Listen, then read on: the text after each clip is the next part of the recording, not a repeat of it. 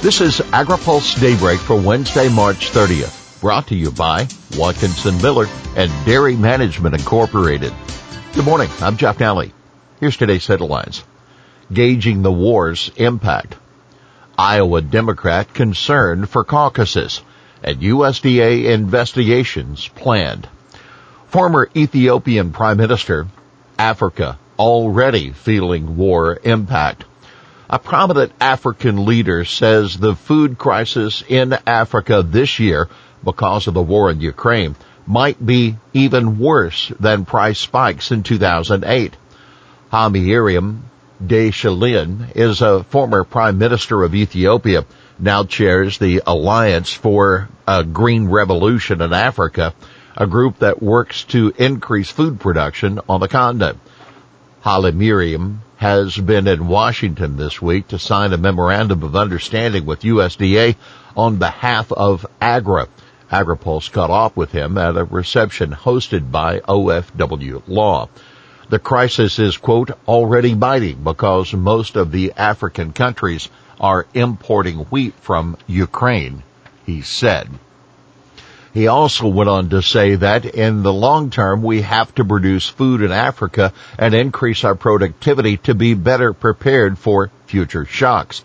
By the way, AGRA's memorandum of understanding with USDA is supposed to give African farmers access to USDA research, technology, and data that will make African agriculture more resilient to climate change as well as address food safety and reduce food waste.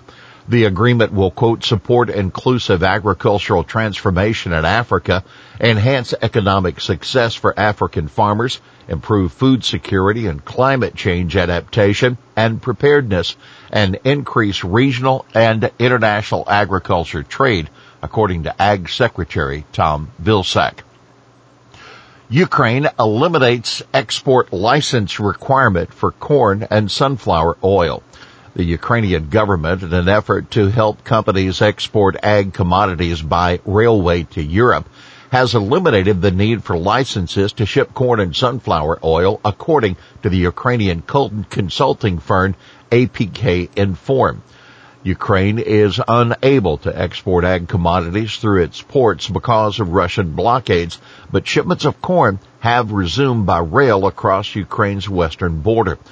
UkrAgroConsult, another consulting firm, says terminals on Ukraine's western border can handle loading a million tons of corn monthly for transport. Rail transportation can't handle as much as exporters would like because of the need to transport people fleeing the country, a Ukrainian government official said recently. U.S. Rice sends 20 ton donation to Ukrainians.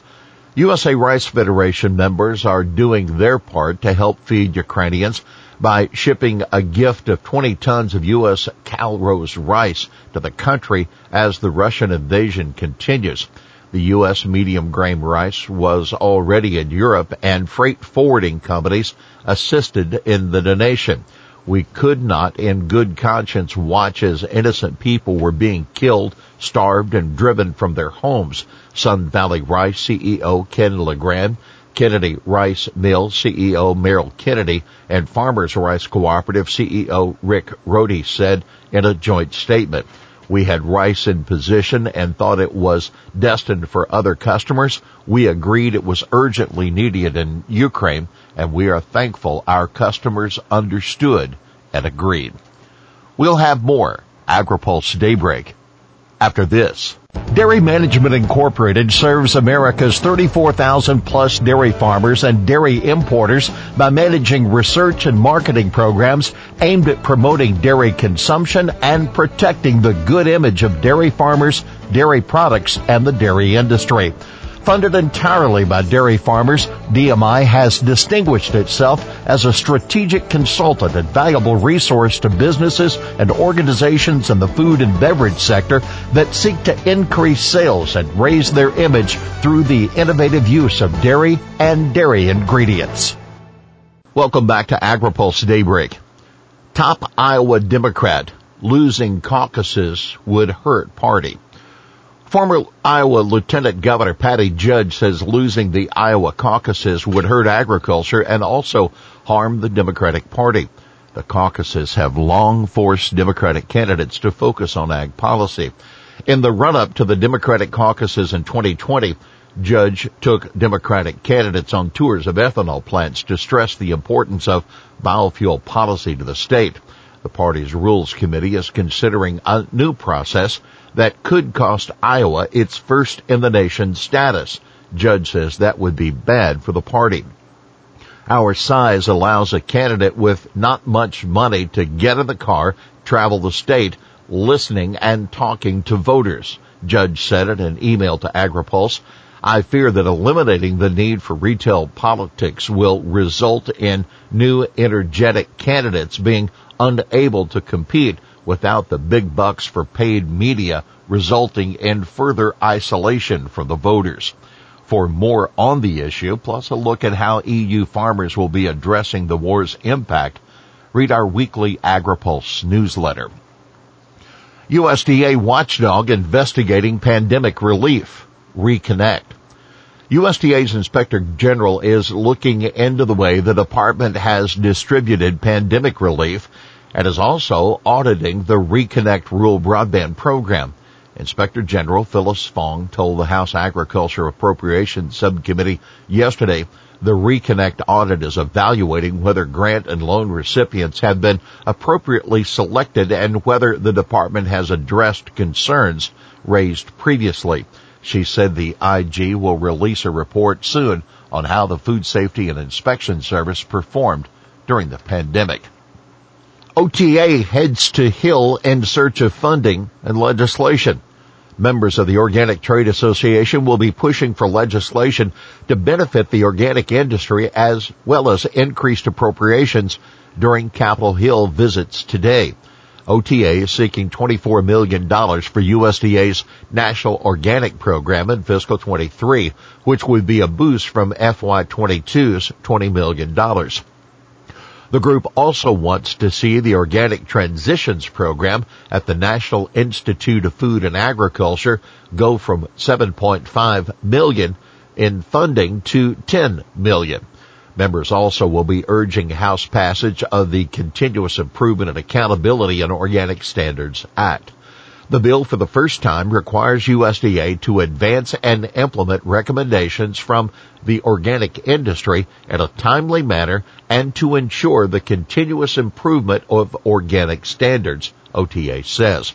Laura Batcha, the outgoing executive director, said at Tuesday's OTA Washington conference she is, quote, really confident that the organization will achieve pretty much exactly what it aims to. EPA expands enlist usage. The Environmental Protection Agency has approved the use of enlist herbicide in 134 additional counties after re-examining their impact on endangered species, including a beetle and a snake. In its decision in January reauthorizing use for seven years, the agency had prohibited the use of Enlist 1 and Enlist Duo in more than 200 counties, causing confusion for many growers who had not been warned about the decision. Now the herbicides can be used in six counties in Texas and all the counties in Arkansas, Kansas, Minnesota, Missouri, Nebraska, Ohio, Oklahoma, and South Dakota. EPA said there are still several counties where the herbicides cannot be used because of the presence of federally listed species. For more information, see the label amendments for Enlist 1 and Enlist Duo. Here's today's He Said It. Farmers are complaining about fertilizer prices already. That former Prime Minister Hailemariam Desalegn when asked by a reporter whether farmers in his home country of Ethiopia were feeling the impact of the war. High fuel prices affecting African farmers too, he said. Well, that's daybreak for this Wednesday, March 30th. Brought to you by Watkinson Miller and Dairy Management Incorporated. For the latest news out of Washington, D.C., visit agripulse.com. For AgriPulse Daybreak, I'm Jeff Nalley.